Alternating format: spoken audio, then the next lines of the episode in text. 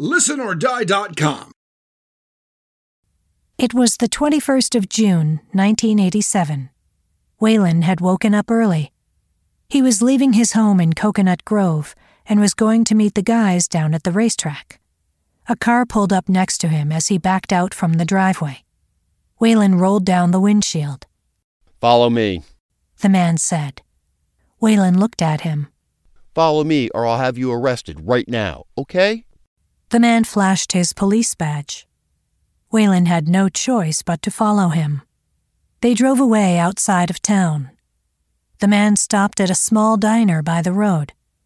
Waylon parked up right behind him. Get inside. The policeman showed Waylon to a table where two other men were sitting. Take a seat. Do you want anything? A cup of coffee or a donut? Do you mind telling me what this is all about? If you're looking for someone to join your boy band, I'm not your guy. And I should probably mention, I'm not into gangbangs either. Waylon said as he sat down. Very funny. I heard that about you. Heard what? That you had a sense of humor. Let me introduce myself. I'm Detective Jim McMullen of the Miami Police Department.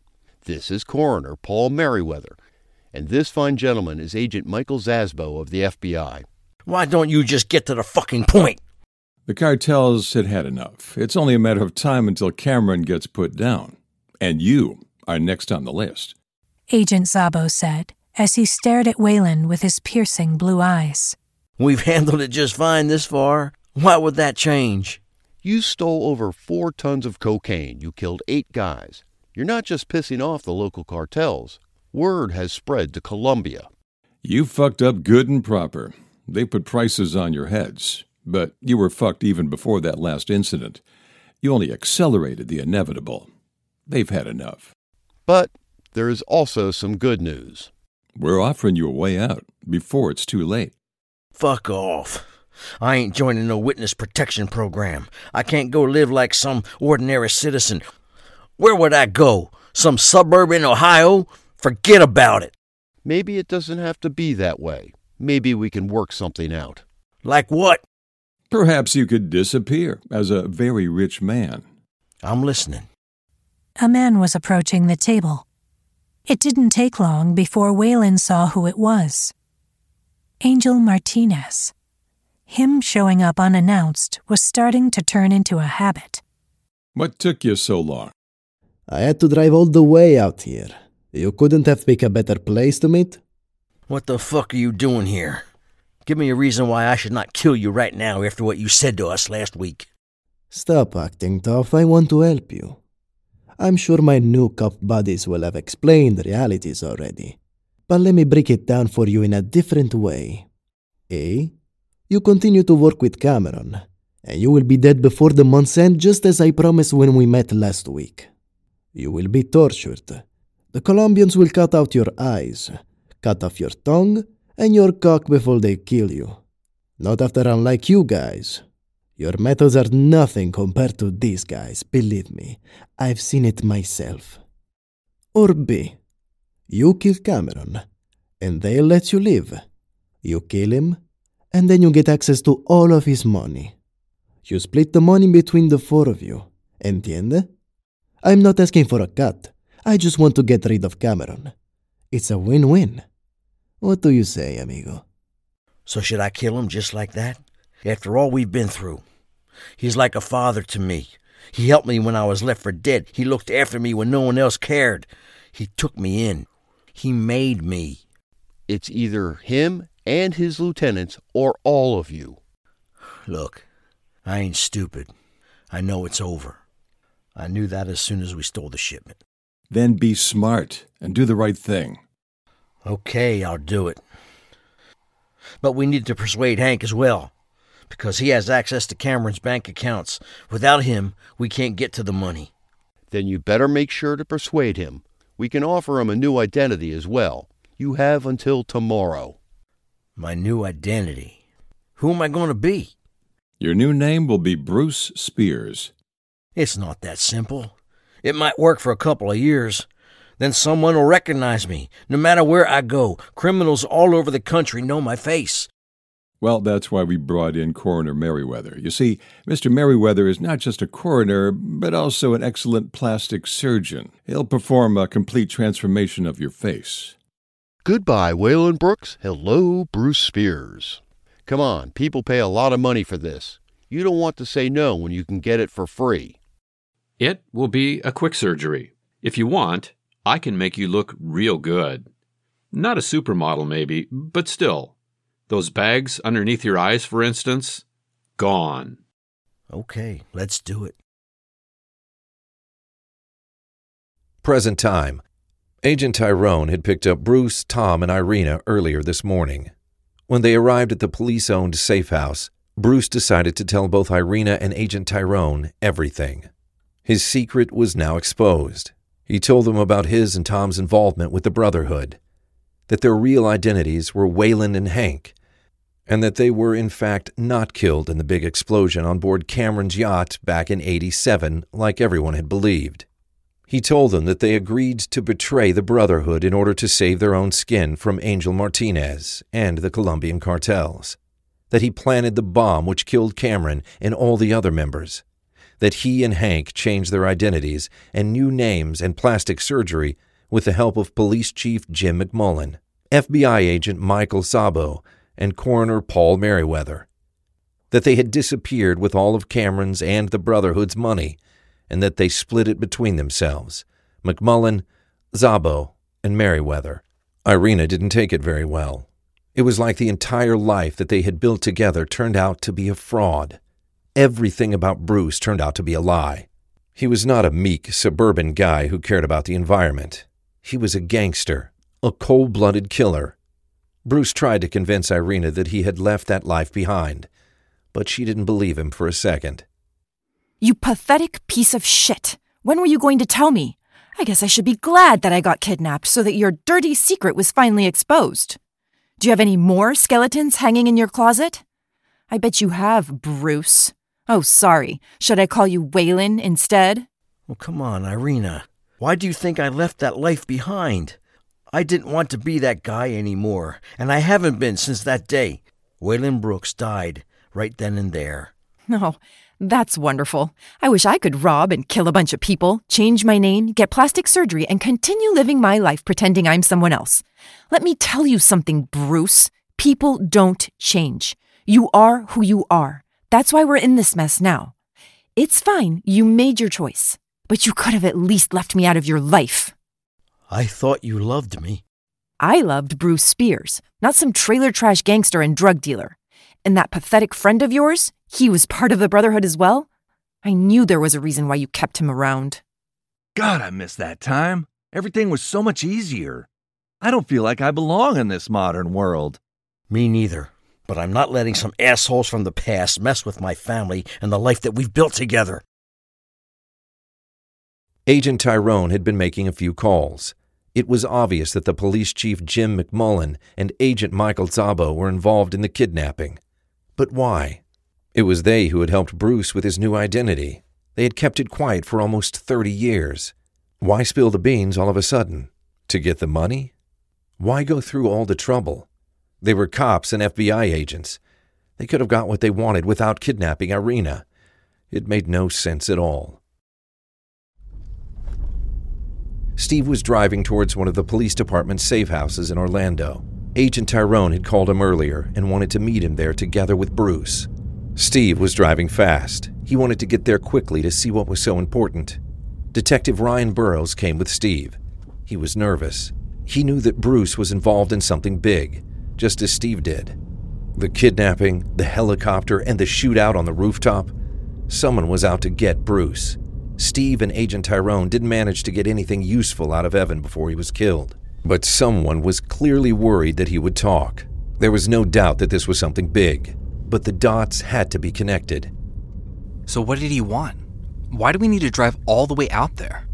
They're at one of our safe houses. He only said it was important, and he will explain once we get there. Steve's cell phone was ringing. Hello? Hey, it's me, Gary. Hey. Listen, the fiend you asked about a few weeks ago, I have done some digging. Gary Mitchell was the former police chief and Steve's old boss during the 80s and early 90s. They didn't always see eye to eye. Gary thought that Steve was becoming too obsessed with catching the Brotherhood, and that he was too emotionally involved due to the death of his partner in the hands of Cameron. It wasn't that he disliked Steve, they were actually quite similar. Both lived for their job, although Gary had been retired for over 10 years now. What did you find? There were 16 bodies found in the water when the yacht blew up in the summer of 87. It has been confirmed in several police reports. There were 16 members in the Brotherhood at the time. We were able to identify all of them except one, Cameron. The body was burned so badly that we were not able to, but we knew Cameron Joseph was on the yacht, so the body belonged to him. But was it ever confirmed? No, but who else would it be? He was never seen again. Of course it was him. What about the other guys? Nothing remarkable. Most bodies were examined by coroner Paul Merriweather. Two of the bodies, which belonged to Waylon Brooks and Hank Roberts, were kept much longer than the rest of them. I guess they were hard to identify as well.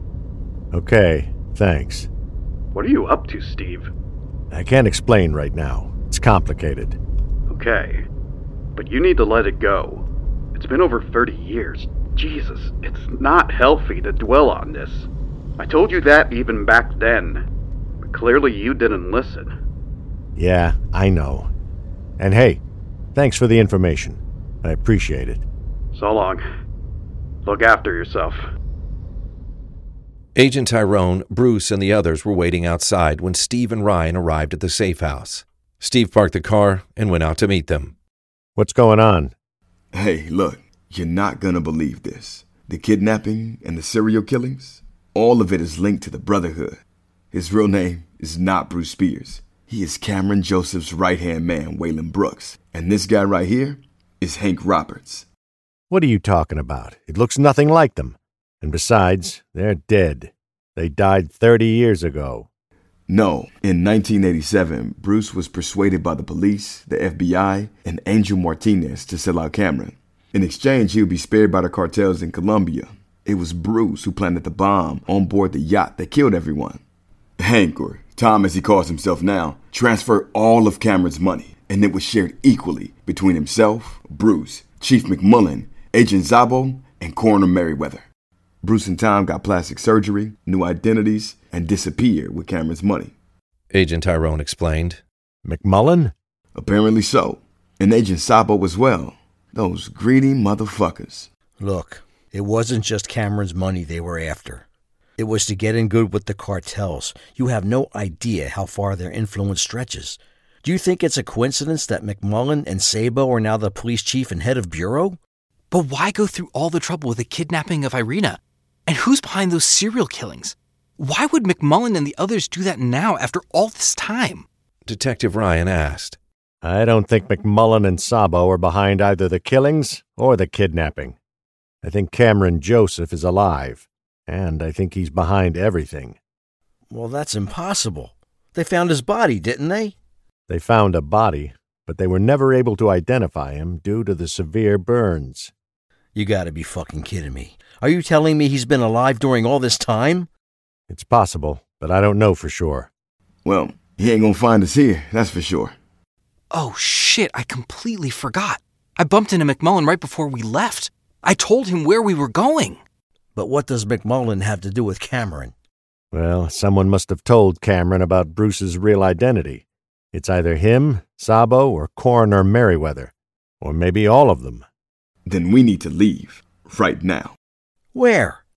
Doesn't matter. Anywhere is safer than this place right now. Wait a minute. Where are we going now? All of you, get in the cars. Why? I didn't ask for any of this. And besides, they only want Bruce and Tom, right? Not me. I could just walk away right now. I thought you would stand by my side. and get killed? Forget about it. You don't seem to get it. It's over. Fuck you. I don't want you in my life anymore. Oh, that's very nice. To have and to hold. Yeah, right. Could we please have this argument another time? I would very much like to live, said Tom. Look, Irina, you can walk away, but know this. If Cameron is alive, then you are his best chance to get to Bruce. If he catches you, which he will, he will torture you for information. When he realizes you don't know where Bruce is, he'll kill you. I know this guy. I know what he's capable of. Okay, fine. I'm staying. For now. Good. We need to leave right now. We've wasted enough time already. Me and Ryan will take my car. Bruce, Tom, and Irina, you will go with Agent Tyrone. Stay right behind us, okay? Sure thing. Let's go. The rain was pouring down as they were approaching the highway by Lake Apopka, even though Agent Tyrone couldn't have been more than 20 feet behind Steve's car. Bruce could barely see them. The windshield wipers of Agent Tyrone's Lexus were put in the highest speed, but it didn't help. The rain was too heavy. The lightning was striking, followed by loud thunder. For a brief second during the lightning strike, Bruce could clearly see Steve's black Crown Victoria in front of them. Bruce was sitting in the front seat next to Agent Tyrone. Tom and Irina were sitting in the back seat behind them. As they were driving over a large bridge, Steve's car disappeared completely out of sight. The rain increased even more, but he could hear a noise behind them. It sounded like a large truck of some kind. Bruce looked in the rearview mirror. Agent Tyrone did the same. A large Jeep SUV approached them at a high speed and turned up next to them. Agent Tyrone was caught by surprise. The Jeep hit the gas, did a quick turn, and blocked the way. Agent Tyrone pulled the brake in panic and managed to stop the car just in time. What the hell is this? Another black SUV approached from behind them. What the fuck is going on? Who are these guys? Stay in the car. The second SUV stopped and blocked their exit from behind. Four masked men armed with automatic weapons got out. When Bruce looked in front of him, he could see four men approaching from the first SUV as well. Agent Tyrone opened the door of the driver's seat and got out. FBI, freeze. Stay where you are. The masked men started to shoot at the car.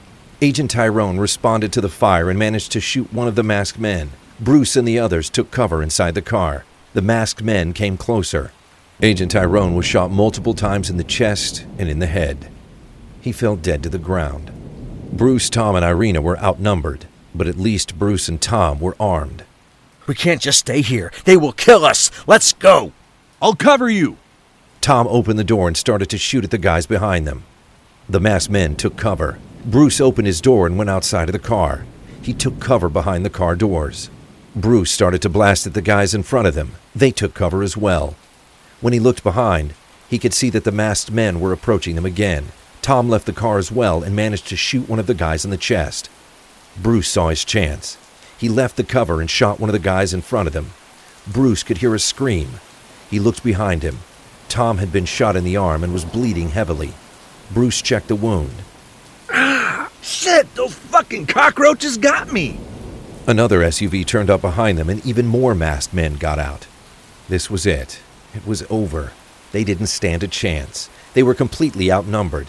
But then all of a sudden the attackers stopped shooting. Bruce looked up. The masked men were just standing there. He could hear a car door opening behind them. Waylon, I know you're there. How are you, my boy? Bruce recognized the voice immediately. How could he not? It was Cameron. He was alive. Bruce stood up. Cameron was standing in front of the strong headlights of the car. Bruce was not able to see his face yet. Hey, Cameron. It's been a long time. Indeed. Put down your guns, unless you want to end up like your pal from the FBI. Bruce put his gun on the ground. Tom did the same. Hank, is that you behind the car? How are you, my friend? Never been better, except for the bullet in my arm. You fucking shot me. Aw, oh, don't be such a pussy. If this was 1985, you wouldn't have made a peep. Cameron took a few steps forward. Bruce finally got a good look at Cameron's face. It was burnt and deformed, and he was clearly much older. But Bruce recognized him. It felt strange seeing him again after all this time, like resurrecting a corpse. We thought you were dead. Oh, yeah? And yet, here I stand. There was no point in trying to talk their way out of it. Clearly, Cameron knew the truth already. You know, I've been watching you. You're like a model citizen now. helping old ladies across the street, planting flowers, playing golf, spending time with your lovely wife. You really believe you are this other guy, Bruce Spears. oh, forgive me if I laugh, Waylon. You have lived like an ordinary citizen for so long that you actually believe you are ordinary. I have to say, I'm disappointed. I had so many plans for us. You had such potential, both of you. I left that life behind. I'm not pretending I'm someone else. This is who I am. People don't change. You are who you are. And you, my friend, you are a killer and a thief. How did you find us? Oh, it wasn't easy. When you blew up my boat, oh, and I love that boat, by the way, I figured that the cartels were behind it. I thought you were dead too. Ironic, I know. I was pretty much broke. I took what little money I had left and fled to South America. I lived there for almost 20 years. I tried to start a new life, like you, but you know me. I'm not like you guys. I can't just go and live like some ordinary citizen. So I started all over again, doing small time stuff pocket picking, burglaries, you name it. Eventually, I met a few guys in Nicaragua who smuggled dope into the US, so I began working with them. But I only had one thing on my mind revenge. One day, I would take everything from Angel Martinez, just like he took everything from me. Eventually, I also became the leader of the gang I worked for in Nicaragua. I had to convince the guys that I was more suited for the role, so I stabbed our old leader in the back. A few years later, I had enough money and power to start expanding into the U.S., but I did it quietly. I let my guys infiltrate Angel Martinez's organization and sabotage things as much as they could from the inside. I wanted his gang to rot from the core.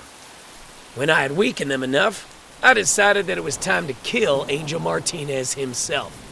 But first, I wanted him to suffer even more.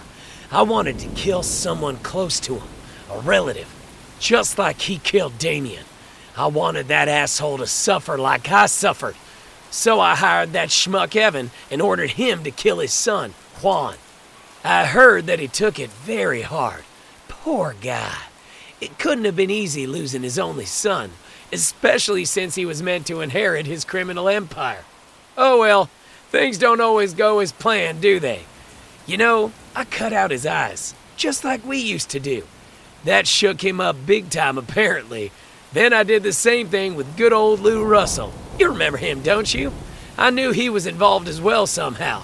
I had Evan chopping off his middle finger. I felt good. After that, I decided that it was time to kill Angel himself and finally get my revenge. But that's when things took a very unexpected turn. I snuck into his mansion during the night. First, I thought about blowing him up on his yacht, that would have been more poetic, I suppose, but it would be over too quickly. I wanted him to know that it was me and that I was alive. So I decided to kill him in his home with a knife. I broke in and jumped him in the kitchen, stabbed him a few times. It took a while until he realized that it was me. I told him that I had killed his son, that it was revenge for Damien and for the Brotherhood. I told him that I would torture him before I killed him. That's when he confessed. I thought he was bullshitting me at first. He told me that you were alive and that it was you who betrayed me with the help of Jim McMullen and Michael Szabo. I didn't believe him, so I killed him. But I couldn't get it out of my head. So I decided to track down both McMullen and Szabo. After I threatened them with killing their wives and kids, they confessed. They gave me your names and your addresses in exchange for their lives and their families' lives. I spied on you for weeks.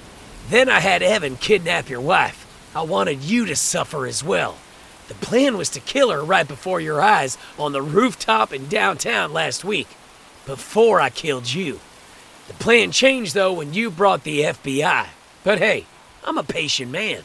I've been waiting for over 30 years. I could wait a few more days. But now the wait is over. I will kill you, your wife, and Hank. Then we're square. Bruce realized that there was no escape this time.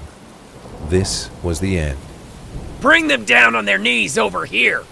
The masked men grabbed a hold of Irina and Tom and dragged them from the car next to where Bruce and Cameron were standing. They were forced down on their knees. Tom was bleeding heavily from the gunshot. Cameron pulled out his gun and pointed it towards Bruce. Bruce went down on his knees as well. No, wait. Please, let me go at least. I have nothing to do with this. Sorry, miss. Nothing personal, but this is for my brother. Say goodbye to your wife, Waylon. Cameron pointed his gun at Irina's face. Please, don't do it. Bruce could hear the sound of cars approaching behind them. Police! Put down your weapons! It was Detective Steve Burke who had arrived with reinforcement. At least 15 police officers. A few of the masked men didn't listen to the orders and started to blast at the police. They were put down straight away. The rest of the masked men laid their weapons on the ground and surrendered. But Cameron was quick. He grabbed hold of Irina and took her as hostage. Stay where you are! I'll blow her head off! Cameron took a few steps back with Irina as cover. They were now standing by the railing of the bridge. Detective Steve Burke took a few steps forward. Detective Ryan Burrows and the other police officers were right behind him. Cameron had nowhere to go. So, you were alive after all. Like I didn't know. Good to see you, Steve. I thought you had retired. Not quite yet. Put down your gun and let the girl go. Are you still mourning your dead partner? I bet you are. Catching you was the only thing that mattered to me back then. I thought it was over when your boat went up in flames, but apparently not. I have a great desire to end this right here, to put a bullet in your head for Clifton, who you killed. Me? I may be a bad man, and I've done a lot of bad things in my life, but you don't have to blame me for all of it, even the things I didn't do. If you're looking for revenge, then the real killer is standing right over there. Cameron pointed at Bruce. Bullshit. No, it's true. His fingerprints were on the murder weapon. But McMullen and the others covered the tracks. They had planned to turn him into an informer for a long time. That's not true. I have the evidence in my car. Steve Burke turned around and pointed his gun at Bruce instead. Oh, poor Bruce. The calm and peaceful upper middle class golf playing goofball apparently has a lot of dirt under his polished fingernails. How many skeletons do you have there in the closet? Arrest both of these men. Ah, ah, not so fast. I said I'll blow her head off if you come any closer. But then again, I'm not a fool. Cameron let go of Irina and pushed her forward. Here, you can have her. Irina ran towards the policeman. Waylon, in eight to ten years, I will be out. Then I'm coming for you and your family. When you're unprotected, I will always find you. Bruce grabbed his gun, took a few steps forward, and shot Cameron multiple times in the chest. Cameron, who was standing by the railing of the bridge, fell backward and over the railing, down into the water below. Bruce dropped his gun and went down on his knees. Detective Ryan Burrows and two other policemen forced him down on the ground and put handcuffs on him. Steve Burke shook his head. He went to Cameron's car and opened the glove compartment. The police report was there. Cameron was telling the truth. It was Bruce who shot and killed Clifton all those years ago. The report was written by none other than Jim McMullen himself. Steve looked over his shoulder. The policemen were walking Bruce to the cars. Steve thought about shooting Bruce while he still had a chance, but his life would be over if he did. But then again, wasn't his life over already? He was about to retire. He had nothing else to live for. Steve grabbed his gun and turned around. But he quickly changed his mind. He was no murderer. The policeman forced Bruce into the police car. It was over. Steve observed the aftermath of the bloodbath. What a mess. Agent Tyrone, Cameron, and at least six of Cameron's men were killed. Steve looked down from the bridge. Cameron's body was floating in the water below, just like in 1987. Only this time, he was dead for real.